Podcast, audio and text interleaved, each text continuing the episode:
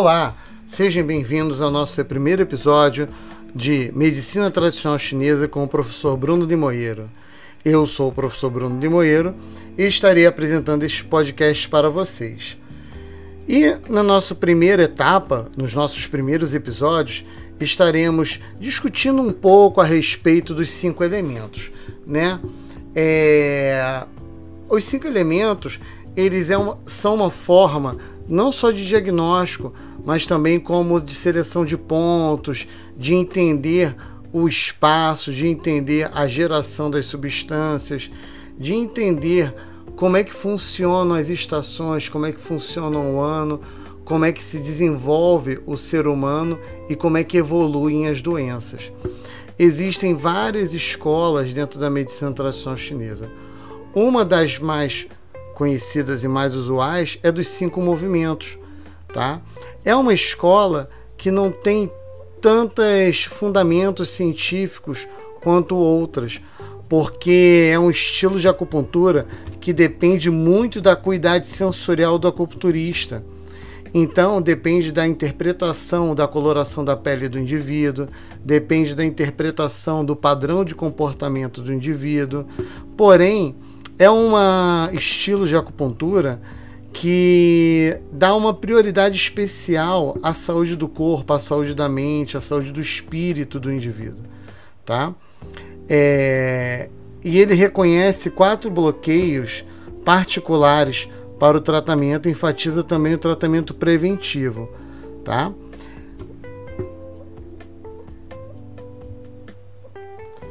A acupuntura dos cinco elementos ela apareceu, seus, prime suas primeiras, vamos dizer assim, é, informações nas mais antigas, as mais fidedignas, nós encontramos no Princípios de Medicina do Imperador Amarelo, né, que é o, vamos dizer assim, o carro-chefe para todo aquele que estuda os clássicos da medicina tradicional chinesa, e ele é subdividido em dois livros. Nós vamos deixar alguns episódios aqui do nosso podcast, nós vamos estar discutindo sobre os, os clássicos da medicina chinesa. Mas o princípio de medicina do Imperador Amarelo, o princípio de medicina interna do Imperador Amarelo, ele é subdividido em dois livros: Suen, que é o Questões Simples, e o Lin Shu, que é o eixo espiritual. Né? E é onde nós encontramos as principais informações. Porém, o estilo de acupuntura dos cinco elementos ele com o tempo foi perdendo a sua força para outros estilos de acupuntura. Ele se tornou mais conhecido no Ocidente pelo inglês chamado J.R. Worsley, que viveu entre 1923 até 2003, e ele aprendeu com vários professores, tanto no Oriente quanto no Ocidente, principalmente na década de, entre, na década de 1960. É, e ele levou esse conhecimento todo para a Inglaterra, onde ele teve vários alunos e fundou uma escola de MTC, na qual ele passou esse conhecimento. Né? A, a diferença da medicina tradicional chinesa para a medicina chinesa praticada no Japão, principalmente, é que cerca de 60% da medicina tradicional chinesa da China utilizava é, esse tipo de, de, de, de, abordagem, enquanto somente 8% né, da medicina chinesa no Japão utilizava os cinco elementos, pois na época a medicina tradicional chinesa praticada no Japão era baseada principalmente nos meridianos. E dentre as diversas escolas que nós conhecemos, né, de medicina tradicional chinesa pelo mundo, porque o que acontece, independente de ter tido a sua origem na China, cada país que ela foi, ela se desenvolveu de forma diferente. Cada família que desenvolveu a medicina chinesa desenvolveu de forma diferente. Então, hoje nós temos diversos estilos de medicina tradicional chinesa. Nós temos o estilo Zhang Fu, que inclusive é um padrão de formação de, de diagnóstico.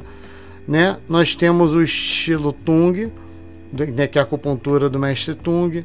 Nós temos através das oito constituições, que é uma acupuntura mais praticada na Coreia, a terapia de meridianos no Japão, os seis níveis energéticos são muito utilizados na França, que utiliza as teorias do Shan Han do Jiang Zhongjin, e temos os troncos e ramos terrestres e celestes, né, que são praticados na China.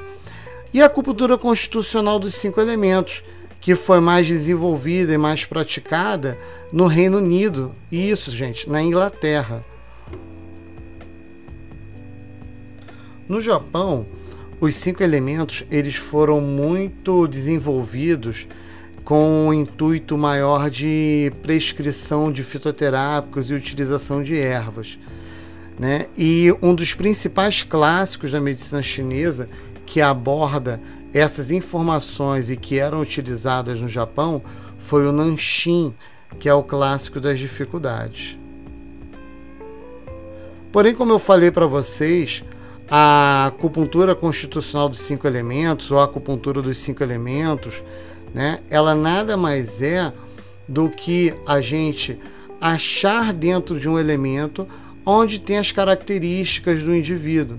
E para achar essas características, a gente utiliza os sons do indivíduo, a, o padrão de comportamento que ele apresenta, a coloração da face né, e as características da patologia que ele apresenta. Lembrando que na medicina tradicional chinesa nós não tratamos doenças, nós tratamos síndromes. Sendo síndromes, nós tratamos conjuntos, né? Ela, a síndrome ela é a síndrome é caracterizada por um conjunto de sinais e sintomas. Diferente da medicina ocidental, onde nós temos uma patologia que apresenta sinais e sintomas, que podem variar, mas porém continuam sendo a mesma patologia, fazendo com que o tratamento através da medicina tradicional chinesa seja um tratamento muito mais, vamos dizer assim, direcionado para a patologia. E a ideia de tratar pelos cinco elementos é a gente conseguir dicotomizar mais ainda o yin e o yang, é conseguirmos é, direcionar mais ainda esse tratamento, não só para o órgão e víscera envolvidos na patologia, como nos demais envolvidos secundariamente. Porque às vezes, quando um órgão está em deficiência, ele pode estar em deficiência porque está sendo atacado por outro, porque está sendo super controlado por outro, porque não está sendo nutrido por outro órgão, ou até não estar nutrindo o órgão subsequente. No Linchu, no capítulo 64, ele afirma que não há nada na Terra ou no universo que não esteja relacionado aos cinco elementos, e o ser humano não é exceção. Então, os cinco elementos são madeira, fogo, terra, metal e água, onde eles representam as qualidades fundamentais de toda a matéria do universo. Eles são chamados de Wu Xin. Wu Xin é o termo chinês para elemento, porém Xin também significa andar e mover. Então a palavra elemento, de certa maneira, ela pode ser mal interpretada então, muitos estudiosos acabam chamando os cinco elementos de cinco movimentos, o que dá uma noção maior de, é, de intercambiabilidade entre eles. Então, nós temos, dentro dos cinco elementos, toda geração de, de energia, de substâncias, de controle. Né? Nós temos a madeira gerando fogo, o fogo gerando a terra, a terra gerando metal e o metal gerando a água. Porém, assim como eles geram e se nutrem, tá? É, eles também se controlam. Então, a madeira, através da sua combustão, ela gera o fogo. Porém, a madeira, quando ela penetra na terra para fincar suas raízes, ela controla a terra. O fogo, através das cinzas de sua queima, geram a terra, porém a terra, com a sua maciez e secura, ela consegue drenar, absorver água. A terra condensada, compactada, ela junta seus minerais e forma um metal. Porém, o metal, com a sua rigidez e a fiabilidade, consegue cortar madeira. E o metal, quando derretido, quando em forma líquida, né? Quantos sais minerais presentes no, no, nos rios que passam no subsolo, eles representam a água. E a água, por sua vez, apaga o fogo e nutre a madeira para que a madeira cresça. Então, esse ciclo é um ciclo infinito de intercriação, interdependência e interdominância. Então, todos os padrões de excesso e de deficiência podem gerar desequilíbrio entre a ressonância dos cinco elementos ou dos cinco movimentos, né, se você preferir. E assim como os elementos se geram, se criam, esses elementos eles também possuem particularidades que nos facilitam durante a interpretação dos, do quadro clínico do paciente.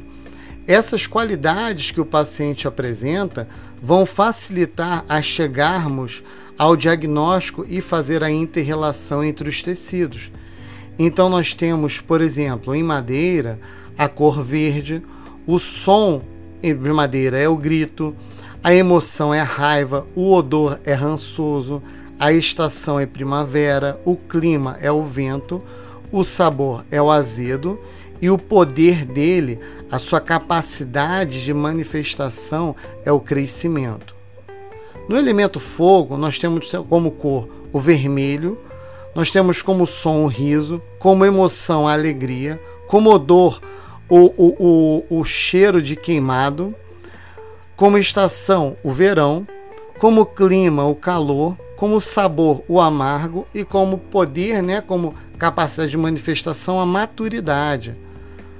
No elemento terra, nós vamos ter como cor o amarelo, como som o canto, como emoção a solidariedade, a preocupação, como odor o odor aromático, a estação fim do verão, né, também chamado por alguns de canícula. Porém, terra em relação à estação está muito relacionado à passagem de uma estação para outra, visto que terra é o elemento é, central para a produção de tipo celestial. Nós temos como clima a umidade, como sabor o doce e como poder a colheita.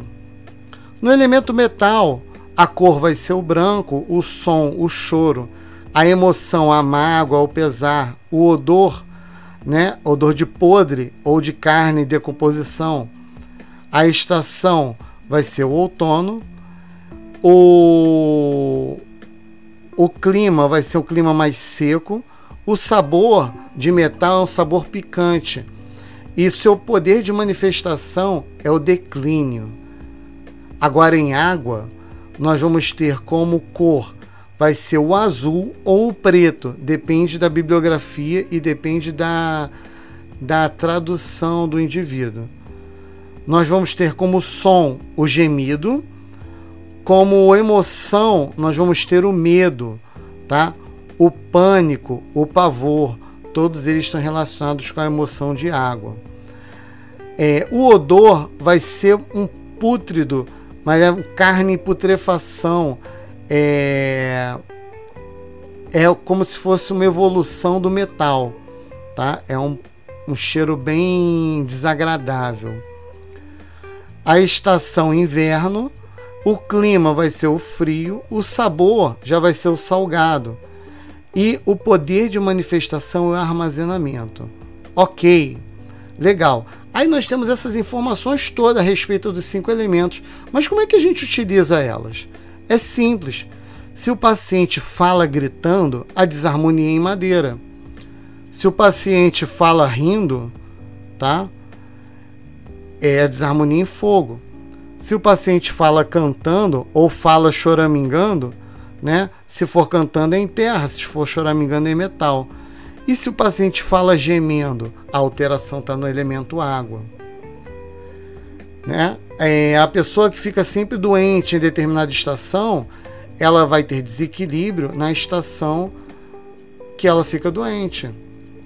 Tá? Se ela é afetada por um clima específico, ela tem um desequilíbrio naquele fator constitucional, naquele elemento. Então, por exemplo, a pessoa que não pode pegar um vento que fica todo estragada, né? A alteração vai ser aonde? Em metal.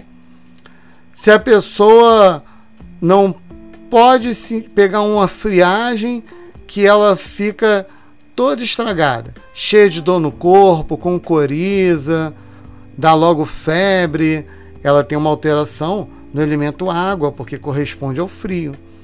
Então, através dessas informações dos elementos, nós vamos ter todas as características necessárias para poder fecharmos em qual elemento existe esse desequilíbrio, tá?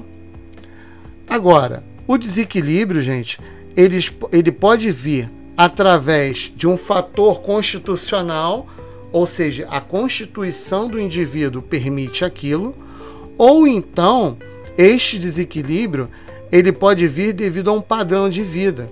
Aí nós vamos estar discutindo a respeito da etiologia da doença. Lembrando que a etiologia pode ter origem interna, externa ou mista. Se for interna, nós sabemos que tem relação com as emoções, com os padrões fisiológicos de órgãos e vísceras. Se tem relação com etiologia externa, tem relação com o meio externo, ou seja, normalmente com fatores etiológicos externos, que podem ser os fatores climáticos ou os fatores sazonais. Os fatores climáticos, estamos falando em relação aos seis perversos, né? Que é o vento, o frio, o calor, a umidade, a secura e o calor de verão. Mas nós também temos os fatores pestilentos, que são fatores externos que não estão relacionados com é, fatores climáticos. É simplesmente quando o clima está normal e a pessoa fica doente porque foi exposta a algum patógeno. Mas na época era chamado de ti perverso, porque não tinha-se a noção de patógenos, de, de, de vírus, de bactérias, de fungos, enfim, de micro-organismos. Ok? Então, é, no Linchu, ele diz que cada elemento ou fase pode ser estimulado ou pode ser inibido. E no Linchu, ainda diz no capítulo 9 que os princípios da inserção de agulha ditam que se deve suspender a inserção de agulha assim que o Ti ficar em harmonia. Ou seja, quando conseguimos atingir a harmonia entre os órgãos e vísceras, não precisamos mais agulhar o indivíduo, nem estimular, nem sedar o fluxo de Ti. E para promover o fluxo de Ti e de sangue de acordo com as leis da vitória mútua entre os cinco elementos, nós devemos que equilibrar eles e trazer a paz e a harmonia entre eles. Isso está descrito no Suen, no capítulo 74. Então, nós vemos que é fundamental ter a harmonia entre o ciclo de criação e o ciclo de dominância. Porém, essa harmonia, gente, é muito difícil de ser alcançada. Vocês sabem muito bem disso.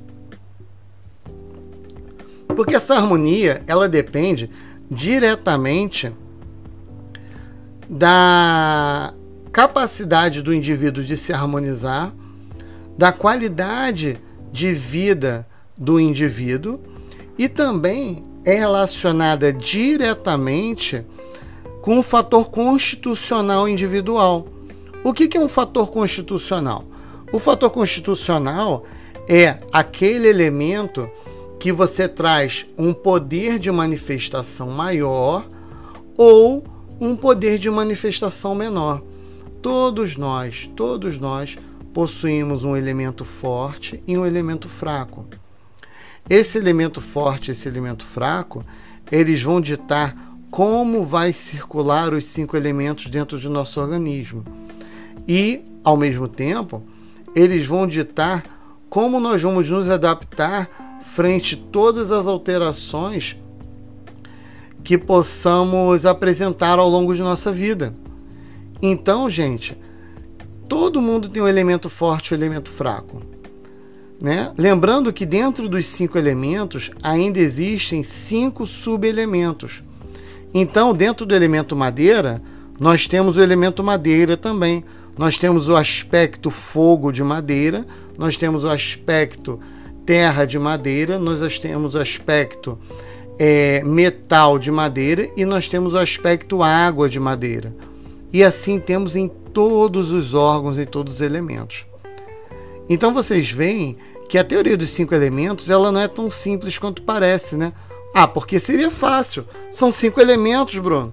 Então, pô, cinco elementos é fácil. Eu guardo os cinco, as características dos cinco e resolvo todos os problemas da acupuntura. E não é assim que funciona, né? Os cinco elementos a gente não pode, não precisa aplicar somente na acupuntura. A gente pode estar aplicando nas outras técnicas também. Nós temos Ticum dos cinco elementos, nós temos a interpretação dos cinco elementos para a prescrição de fitoterápicos e de fórmulas magistrais. Porém, para entender a complexidade dos cinco elementos, nós devemos entender cada elemento separadamente e a interação desse elemento com os demais elementos. Porque, como eu falei para vocês, madeira pode conter os cinco elementos, incluindo ele mesmo, tá? Assim como fogo, assim como terra, assim como metal, assim como água. E nós temos um elemento forte e um elemento fraco. Então, qual o objetivo? O objetivo para trazer harmonia e equilíbrio ao indivíduo é você simplesmente fortalecer aquele elemento fraco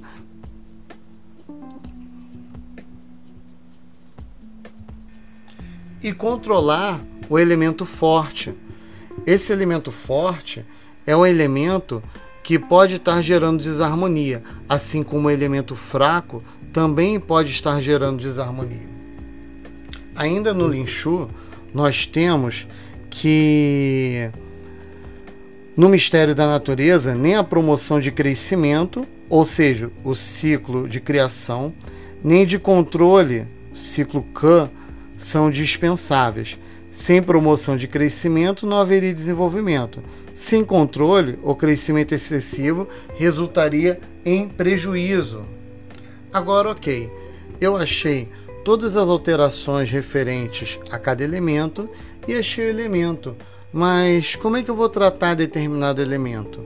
Qual meridiano eu vou buscar pontos para tratar o elemento? Todo elemento ele tem um órgão específico que são chamados também de oficiais do elemento, tá? É, são 12 órgãos que são determinados para cada elemento, segundo o Neidin mais uma vez, tá? E eles são considerados, eles são comparados no capítulo 8 do Suen como oficiais da corte. Né? É, Elizabeth Rochat ela descreve os oficiais e os ministérios como o coração ocupando o cargo de senhor e soberano, dando o brilho do espírito que se origina dele. Porque sabemos que o coração ele é a morada da mente. Nós sabemos que o coração ele é responsável por abrigar o espírito. O coração na medicina chinesa ele é considerado o imperador, né? Como imperador, ele é o fogo ministerial. Ele é o fogo que gera vida, que movimenta, que aquece, que faz pulsar. O principal, vamos dizer assim, é o principal órgão de manutenção movimento e desenvolvimento da mente. Porque se a mente não se abriga no coração, ela não descansa e não consegue determinar suas funções. Além disso, o coração governa o sangue. Quanto governante de sangue, ele tanto assenta quanto ancora a mente e faz com que a mente circule por todo o nosso corpo, fazendo assim com que o espírito entre em contato também com todo o nosso corpo. Nós temos o pulmão, ocupando o cargo de ministro, de chanceler. Né? Em algumas bibliografias, nós lemos como primeiro-ministro Pericárdio. Porém, é, Elizabeth Rochelle cita como o pulmão sendo ministro e chanceler. Por quê? Porque ele regula a rede que dá vida e se origina dele. Nós sabemos que o pulmão, gente, ele governa o ti. O ti movimenta o sangue e o sangue ancora a mente. Então, a relação entre o pulmão e o coração é muito estreita, porque o coração, quanto governante do sangue, ele tem mais capacidade de, vamos dizer assim, de controlar o sangue, mas não impulsionar, porque você precisa de energia para o sangue se movimentar. O sangue é mais yin e o chi é mais yang. Então, como o pulmão ele governa o chi e o chi movimenta o sangue, o pulmão ele tem uma relação muito importante na, no transporte das informações do ministro para os demais órgãos associados. O fígado ele é considerado como o general das Forças Armadas. Ele avalia as circunstâncias e a concepção de planos e todos eles se originam dele. Então o fígado ele é responsável por planejar, por resolver as questões. E quando o fígado ele é apertado para resolver rápido alguma coisa, ele gera raiva. A raiva nada mais é do que o ímpeto de você agir sem ter que pensar tanto. A vesícula biliar ela é responsável pelo que é justo e exato. A determinação e a decisão se originam dela. Por isso que nós trabalhamos sempre a vesícula biliar quando a pessoa é muito indecisa. A vesícula biliar, quanto nível Shaoyang, nós sabemos que ela tem dificuldade em movimentar o alto com baixo né, e o interno com o externo. O Tanjong, né, também pericárdio, ele é considerado como cargo de residente e de emissário. Ele ele transmite o entusiasmo e a alegria do imperador. Ele é como se fosse o, o primeiro oficial do imperador. Ele fica do lado do imperador para poder comunicar ao reino e aos outros soberanos como o principal monarca se sente. Então é ele que transmite a alegria e o entusiasmo do coração.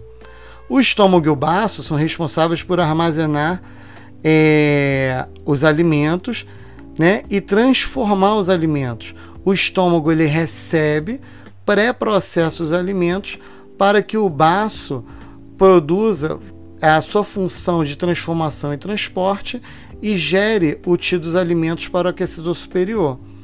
Então, o estômago e o baço são os trabalhadores braçais, são os fazendeiros, são os celeiros onde ficam armazenados os grãos tanto que os cinco sabores se originam deles. O intestino grosso é responsável pelo trânsito, os resíduos de transformação se originam todos dele. O intestino delgado é responsável por receber e fazer as coisas prosperarem. O intestino delgado ele separa, separa o claro do turvo. É, as substâncias transformadas se originam dele. Então, o intestino delgado ele é responsável não só pelo reaproveitamento do que passou batido pelo estômago, como também pela interpretação emocional de coisas ruins que vêm até nós. Por exemplo, muitas vezes a gente acha que alguém está sendo grosso com a gente, quando às vezes aquela pessoa está passando por uma série de problemas e nós devemos que entender esses problemas do indivíduo para não interpretá-lo mal. Os rins são responsáveis pela criação de poder. Né? A perícia e a habilidade se originam dele. Assim como também se origina do rim, a capacidade de começar algo, de se movimentar. Lembrando que o rim, né, em outra matéria, em outro episódio, nós vamos ver o espírito dos órgãos. O rim ele abriga o si, que é a força de vontade. Então, se você acorda, mesmo estando ainda com sono, levanta da cama, lava o rosto com água fria e vai trabalhar, quem faz isso é o rim. O triplo aquecedor ele é responsável pela abertura e passagem, pela irrigação. Ela regula os fluidos que se originam dele. O triplo aquecedor nada mais é como se fosse um sistema de correios do reino, tá? O triplo aquecedor ele carrega as ordens imperiais. O rim, gente, É, se a gente fizer uma analogia ao, ao Império Chinês, é como se fosse a mãe do imperador. A mãe do imperador, ela não detém poder total oficial, porém ela que gera todo o movimento, é ela que cria o imperador, é ela que instrui o imperador para que ele tome as decisões mais corretas possíveis, tá? Por isso que o rim é a mãe, devido ao seu grau de complexidade e importância. A bexiga é responsável pelas regiões e pelas cidades.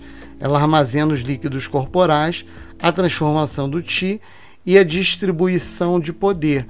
Então a bexiga, por isso que nós temos os chus dorsais, né, os pontos de transporte ou de coleta posterior, eles nada mais são do que, é, vamos dizer assim, uma rede de distribuição local. É como se fosse uma formação de uma hierarquia para que a cadeia de comando não se perca do mais alto escalão para o mais baixo escalão. E quem faz essa divisão de forma sensacional, fundamental, é a bexiga. Então nós temos aí a vesícula biliar e o fígado no elemento madeira, o intestino delgado, triplo aquecedor, coração e pericárdio no elemento fogo, o baço e estômago no elemento terra, o pulmão e intestino grosso no elemento metal e o rim e a bexiga no elemento água. Ok? E por hoje encerramos o nosso primeiro episódio. Muito obrigado pela presença de todos vocês. Não esqueçam de seguir o nosso podcast, de marcar o sininho de notificação para vocês serem avisados quando saírem novos episódios. E qualquer dúvida, qualquer pergunta, eu estou à disposição de vocês, ok? Na descrição de nosso podcast, eu vou colocar alguns links dos livros que eu utilizei de base, tanto para os meus estudos como para a criação desses, desse episódio e dos episódios que virão, ok? Um fortíssimo abraço, fiquem com Deus e muito obrigado.